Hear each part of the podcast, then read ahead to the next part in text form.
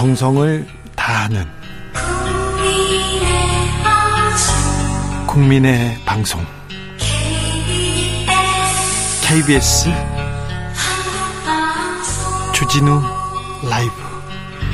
그냥 그렇다고요.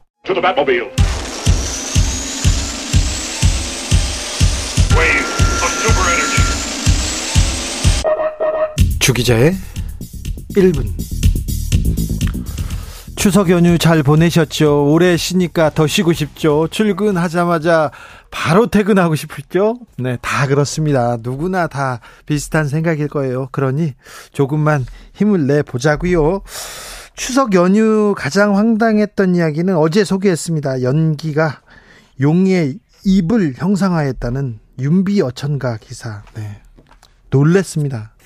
어떻게 연기를 가지고 기사를 쓰는 이런 능력. 아, 이건 연기도 아니었어요. 아, 가장 슬펐던 이야기는요. 소록도의 천사 마가렛 할머니가 돌아가신 이야기. 아, 우리 곁에 온 천사였다. 이렇게 생각이 됩니다. 참 그의 사랑에 헌신에 아, 경의를 표합니다. 그리고요. 아마존 돌고래 소식이었어요. 저한테는 브라질 아마존 강에는 돌고래가 삽니다. 핑크 돌고래라고도 불리는 아마존 강 돌고래는 멸종 위기종으로 엄중하게 보호받고 있는데요. 최근에 돌고래 100여 마리가 떼죽음을 당하는 일이 있었습니다.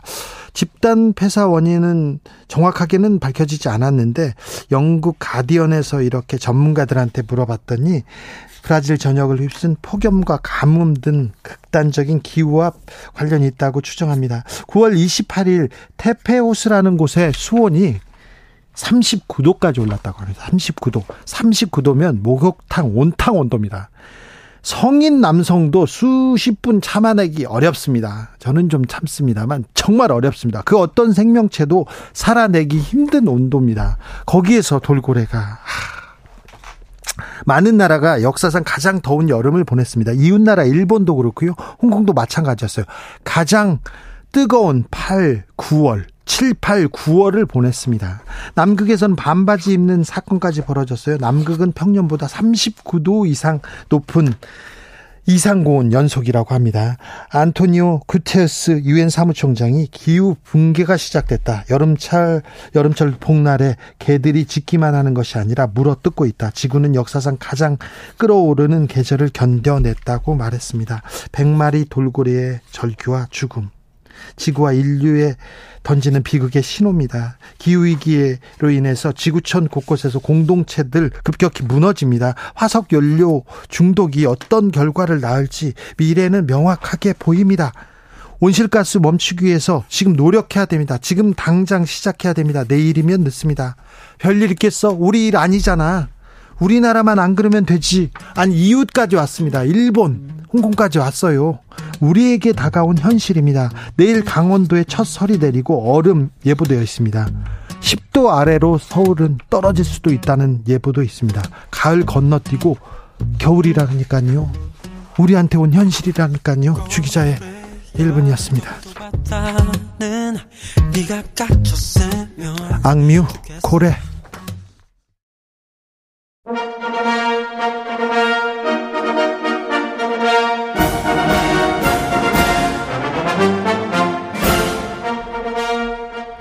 진짜 보수의 진짜 나라 걱정 이것이 보수다. 김성태 전 자유한국당 원내대표 모셨습니다. 어서 오세요. 예, 안녕하세요. 김성태입니다. 지금은 강서구청장 선대위원회 위원장인가요? 예, 공동선대위 위원장입니다. 네. 그 뉴스에 그 저 대표님 계속해서 얼굴 보이더라고요. 강서구 선거에. 예, 그렇습니다. 네. 어, 추석 연휴 기간 동안에도 네. 어, 추석날 당일만 네. 어, 빼고는 뭐 강서구는 지금 선거로 핫한 지역이 되어 있죠. 네. 특히 우리 국민의힘 같은 경우도 김기현 당 대표가 네. 추석 당일만 빼고 거의 6일 내리 네. 그냥 강서구에 총출동하던데요. 총력전이던데요. 그렇습니다. 그렇게 됐습니다. 총력전을 펼치다가 지면 크게 크게 상처받을 텐데요. 민주당도 지금 현재 사실상 당대표 병원에 입원해 있는 네. 이재명 대표를 빼고는 지금 뭐 최고위원을 포함해서 네. 모두 총출동이 되어 있고 예. 우리 당도 실질적으로 총출동이 되어 있고 그렇기 때문에 이게 네. 물러설 수 없는 그런 한판 승부가 제대로 지금 벌어지고 있죠. 저는 유권자 입장이잖아요. 그런데 저 선거철에 막 이렇게 당 대표 원내 대표 와서 막 이렇게 하면 다 왔나 보다 이런 생각을 하는데 총출동이다 그렇게 그렇게 반갑지 않아요. 그렇습니다. 이게 뭐 반갑고 안 받고의 문제가 아니라 네. 그만큼 이제 양당 지도부 입장에서는 네.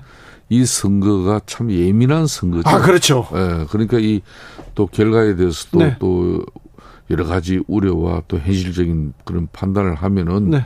사실상 이 지역을 이렇게 여의도에서 뭐 15분, 20분이면 가는 지역이기 때문에 네.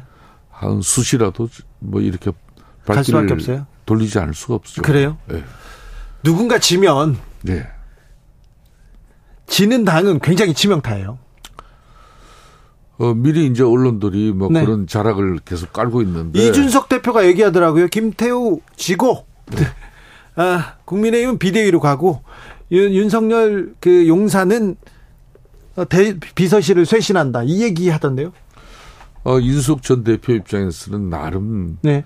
미리 이 선거 결과를 예단하고 예측해서 네. 뭐 다양한 그런 선택지에 대해서 뭐 지금 판단을 해봤지만은 너무 섣부른다는 그런 판단도 있죠. 네, 그래. 그 결론은 이제 강서 구민들이 이번 강서구청장 보궐 선거를 정치적 판단을 할 것이냐, 네. 그러면은 네. 실사구시적 지역 발전을 위한 판단을 할 것이냐. 저는 그 양갈래길에서 지금 많은 고민을 하고 있다고 보고 있습니다. 아, 그럴까요? 예. 네. 정치적 판단일까, 실사구시적 판단일까? 실사구시적 판단이 국민의힘 김태우라고요? 그렇죠. 아무래도 김태우 김태우 구청장 후보가 뭐 강서구에 무슨 한 일이 있어서요? 아니 그러니까 이제 강서구에 12일 동안 네. 강서구 구정을 통해서 이게 특히 이 구정이라는 것은 구민들의 수군 사업이나 또 지역 개발 발전을 위해서는 서울시 또 정부와 필연적으로 협조적 관계가 이루어져야만이 실효적인 그런 효과가 나옵니다. 그런 측면에서 윤석열 정부와 또 오세훈 서울시정, 막 김태우 강서 구정이 맞물려 돌아가면은 아무래도 강서구의 어, 지역의 수건이나 또 지역의 발전적인 측면에서는 뭐 실사구시적으로 아, 지역 발전이 이루어질 수 있을 것이다. 네. 이렇게 우리는 보고 있는 거죠. 김태우 후보가 40억 원 선거 비용은 애교로 봐달라 이렇게 얘기했는데 이 말은 실수죠. 그거는 뭐 선거 운동 과정에서 네. 현장에서 어, 경황 없이 한 이야기인 것 같아요. 뭐 보다 이제 어, 자기가 강서 구정을 더 열심히 잘해서 그만큼 강서 구민들에게 더 뭐 발전된 강서로서 자기는 보답하겠다는 이야기인데 이 부분은 경황 없이 한 이야기죠. 지금 공동 선대위원장으로 활동하고 계신데 네. 으, 저 대표님 현수막의 방화로 의심되는 그런 화제가 있었어요? 그러니까 이제 며칠 전에도 강서구 방화 사거리, 방신시장 사거리 그쪽 방화 사거리에서 방화 예. 사건이 나왔습니까? 어, 그 방화 사거 아 방화 동 방신시장 사거리는 네. 그 민주당 당원 개딸로 이렇게 보여지는 분이 국민의힘 선거 운동원을 이렇게 예. 우산으로 폭행하는 그런 장면이 TV에도 많이 나갔잖아요. 예, 예. 그런 일도 있었고 심지어 또 뭐또 뭐, 저의 또 이런 추석 인사 플랜카드에도 네. 또 불을 지른 방화범도 있었죠. 너무 선거가 네. 어, 지역 주민들 일부 유권자지만은 좀 평정심을 잃어가는 것 같아서 걱정이에요. 누구에게도 도움이 안 됩니다. 특별히 그렇습니다. 특별히 예. 뭐 민주당 지지자가 지금 김성태 의원의 현수막이 방화했다면 이거는 민주당한테도 도움이 안 되고요. 지지하는 사람들한테도 전혀 도움이 안 되는 일입니다. 이거 사법 처리됩니다. 예. 어, 절대 있어서는 안 될 일입니다. 그런데요. 예. 그때 판세라는 거를 이렇게 지나가다 선거하고 손 잡아보고 그러면 대표님은 다 알잖아요. 그렇습니다. 자, 이게 어때요 판세가? 이 선거가 네. 시작될 점에는 네. 어, 상당히 어렵죠. 어려웠죠. 확실히. 어렵, 분명히 어렵게 국민의힘이 어려운 선거였어요. 어렵게 시작했습니다. 그렇지만은 어, 이 추석 명절을 지나면서 네. 특히 어제 그저께 이렇게 지역에 걸린 곳 산책 나오신 분들이나 또 이제 다시 재래시장에 이렇게 장을 보러 나오신 그런 지역 주민들을 만나보면은 특히 이재명 민주당 대표의 어, 법원 구속영장 발부가 기각되고 아, 그런 측면에서 보수 진영에서는 좀 결집이 이루어지고 있고 아니 저, 또 네. 샤이 보수라 그러잖아요. 네. 이런 분들도 이제 좀 의사 표시가 나오고 있어요. 아니 그 영장이 기각돼 가지고 민주당 지지자들이나 민주당에 대해서 지금 동정론이 더 커진 거 아닙니까? 뭐 주진우 기자 입장에서는 그렇게 저를 유도하지만은 아니요, 아니요. 저는 꼭 그렇게 보지는 아, 않아요. 아, 그렇습니까? 그리고 중도층 무당층 입장에서도 네. 지금까지는 전혀 이런 분들은 여론조사에 예? 이쪽이고 저쪽이고 잡히지 않았던 분들이에요. 네. 뭐 이런 분들도 일정 부분 아 지난번 이제 아, 특히 민주당 이재명 영장 발부 기각이라든지 네. 또 지역에 현실적으로 과연 어, 윤석열 정부 또 오세훈 서울시장의 시정 여기에서 강서구정만 이빨 빠진 그런 행식으로 어, 민주당의 정치적 판단을 해줄 것인가 거기에 대한 것은 이제 현실적 고민을 하는 것 같아요.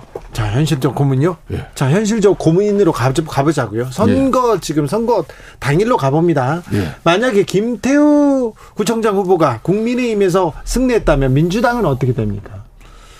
민주당 입장에서는 상당히 곤혹스러워지겠죠. 네. 곤혹스러운 아, 거 말고는. 왜 그런가면은 네. 지역에 13명의 실질적으로 강서 구정을 펼쳐나갈 좋은 자원들이 많았어요. 네. 이 13명을 다 물리치고, 어, 억지로, 억지 출향식의 근경 프레임을 만들려고 진계훈 경찰청 차장을 차출한 거 아닙니까? 그것도 이재명 대표가 전격적인 이런 전략 공천을 통해서 떨어뜨린 거죠. 낙하산으로. 뭐 그런 후보가 말 당선이 안 되면은 당연히 이재명 대표 입장에서는 상처를 입을 수밖에 없죠. 만약에 네. 민주당 진기훈 후보가 당선되면 국민의힘 특별히 김기현 대표는 어떻게 됩니까? 뭐 저는 그런 뭐 김기현 대표의 향후 문제를 가지고 네. 지금 선거를 한참 지휘해야 될 지역의 공동선대위원장이 네. 그 이야기를 한다는 것은 뭐 그렇죠. 뭐 안 하겠지. 선거 운동 뭐 안 하겠다는 이야기나 마찬가지 알겠어요. 아니에요? 그럼 어떻게 돼요, 국민의힘? 아, 국민의힘은 그 차후에 네. 판단이 이루어지겠죠. 자, 수도권 총선의 바로미터입니다. 네. 50만 표의 여론조사를 하는 겁니다. 그것도 뭐, 어, 험지라고도 할 수 있기도 하고 사실상 이 강서구는요. 네. 지금까지 요, 요 앞에 이제 민당 구청장이 무려 20년 전 가까이 했어요. 예. 물론 중간에 보궐선거를 통해서 우리가 한두 번 한 적도 있지만은 네. 노현성 전 구청장 같은 경우는 거의 네 번을 했죠. 16년 예. 구정을 했죠. 그렇기 때문에 어, 민주당에서 가장 좋은 텃밭 중에 하나죠. 제가 재밌는 일을 하나 말씀을 드리면은 네. 과거에 이제 전라도 담양 곡성 구례 지역에 네. 그게 김효석 의원 원래 삼선을 하고 예. 어, 원내대표 또 사무총장까지 한 예. 그런 분의 지역구인데 그 지역구가 선거구 조정으로 없어지면서 예. 민주당에서 당시 서울에서 당신 입맛에 맞는 지역구를 골라봐라. 예. 그러면 어, 드리겠다. 예. 근데 이분이 골로 다 골라가지고 온 게 강서구예요. 그랬어요? 강서을 저희 지역이에요. 아, 그랬어요? 그래서 저랑 붙었는데. 이겼다고 하시죠. 제가 800 몇십 표로 이제 근소하게 있는데 네. 여기는 절대적으로 민주당이 참 좋은 지역입니다. 네. 민주당이 텃밭이에요.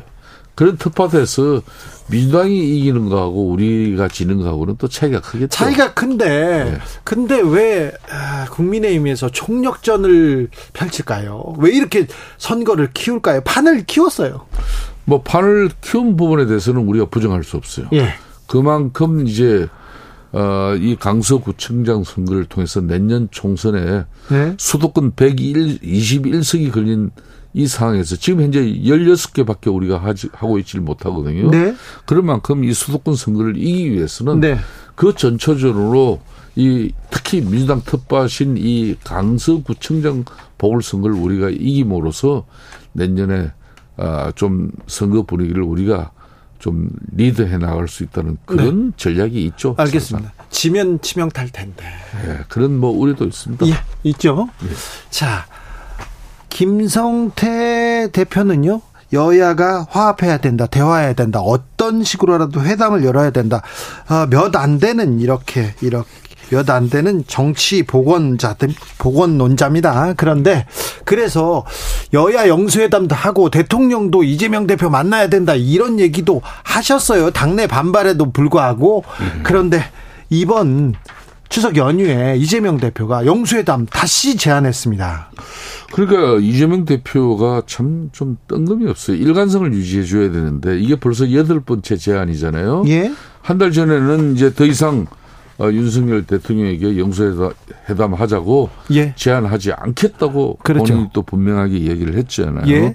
그런데 또 뭐 갑자기 또 이제 뭐 어, 영수회담 또 제안을 또 여덟 번째 했단 말이에요. 네. 그러니까 저는 그런 측면에서 지난번에도 우리 주 기자님하고 이 방송을 통해서 얘기를 했지 않습니까? 네.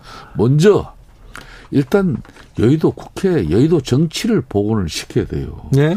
그런 측면에서 지금 원내 대표들이 예. 좀 서로 주고받고 예, 정치가 복원되는 그런 룸을 민주당 지금 이제 새로 선출된 홍익표 대표에게도 예. 원내대표에게도 줘야 돼요. 예. 근데 지난번 박강원 원내대표와 국민의힘 윤재욱 원내대표가 상당히 케미가 좋은 조합이에요. 예.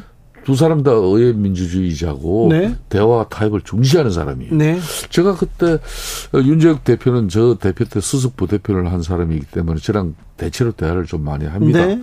근데 상당히 이재명 대표 입장에서 박가원 원내대표에게 너무 틈을 룸을 안 줬어요. 그러다 음. 보니까 아, 민주당 민주당 입장에서도 너무 경색 일변대로 아, 국회에서 여야 관계를 가져간 거죠. 또 그렇다고 해서도 국정 운영에 원한 책임을 져야 되는 집권당의 면모를 가지고 또 우리 당도 아, 윤재욱 원내대표가 그렇게 큰 룸을 가지고 야당을 리드해 나가는 그런 협치 정국을 만들지 못한 그런 아쉬움이 있죠. 네. 그렇지만 지금부터라도 저는 네.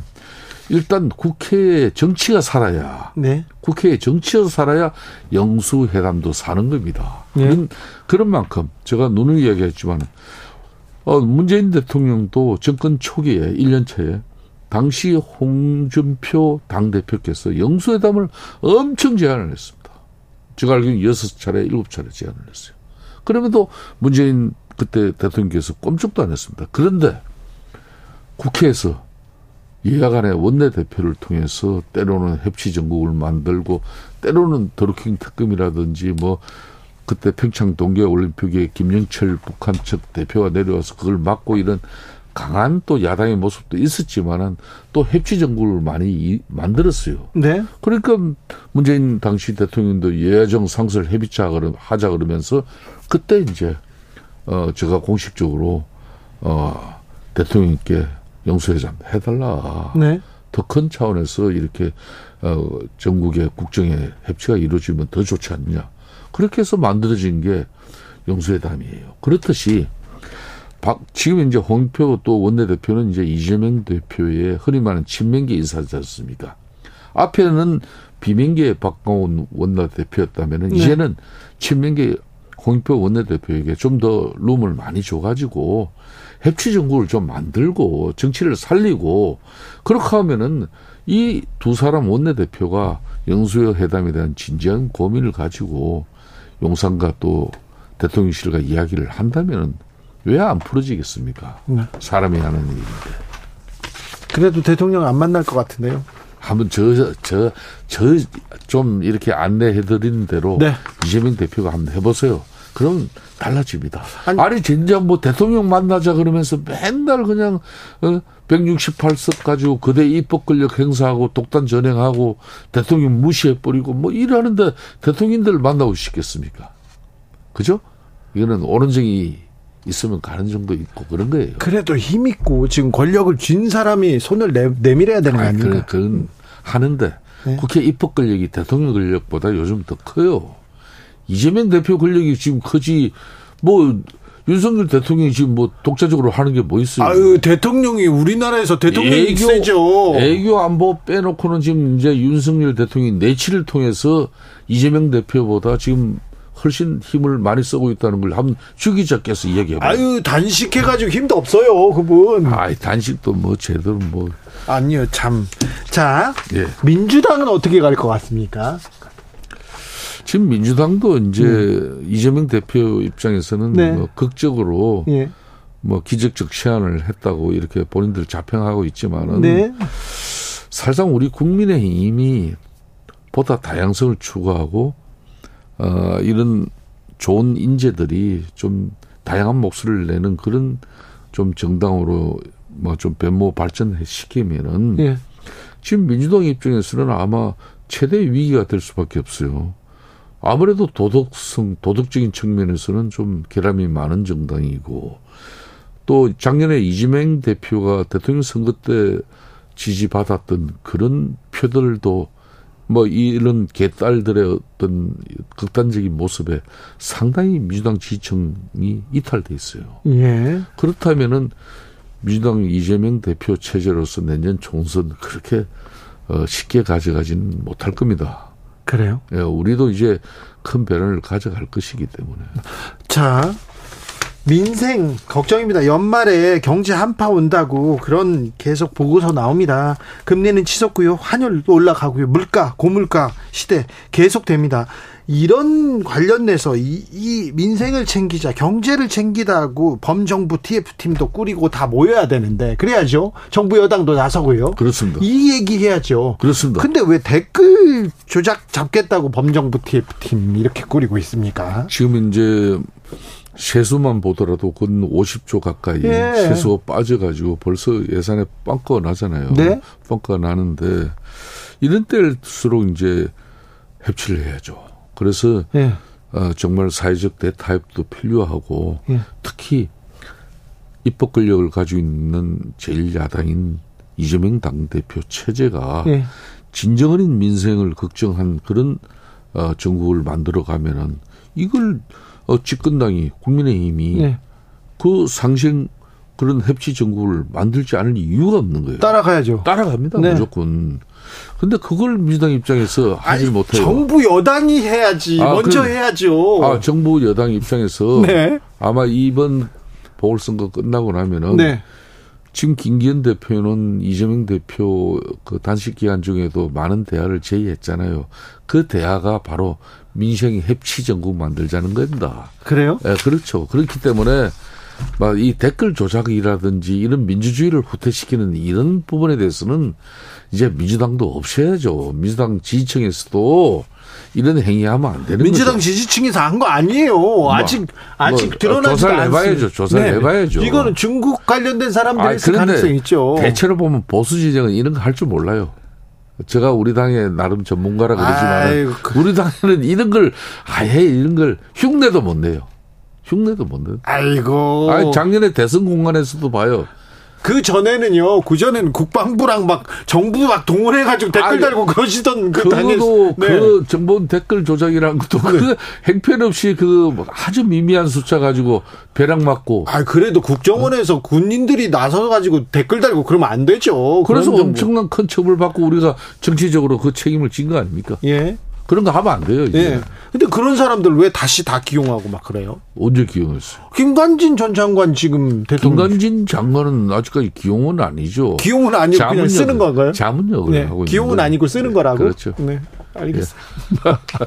강서구청장 후보 예. 선거 어떻게 돼요? 지금 배금 반세. 누가 어떻게 되냐고 하니까 아니, 딱 뭐, 지금 지금 주 기자는 무슨 정보를 가지고 있는 것 같아요. 너무 뭐 좋아하는 것 같아요. 아니요, 뭘 좋아해요? 아 저는 좀 마음이 좀 불편합니다. 대표님 나오니까 뭐 그렇게 제가, 제가 마음이 지금, 지금 상황을 뭐 말씀드려도 되겠습니다. 알겠습니다. 네. 분명히 저희들은 네. 정권 초기 아 저희 선거 초기에 네. 민주당은 정말 만면의 해석을 네. 희색을 띄었어요. 네. 그런데 지금은 긴장하고 있습니다. 지금 긴장합니까? 왜? 김성태가 나서서 아닙니다. 그보다는 결집이 이루어지고 있기 자 여기까지 듣겠습니다. 예. 김성태 전 원내대표였습니다. 감사합니다. 예, 감사합니다.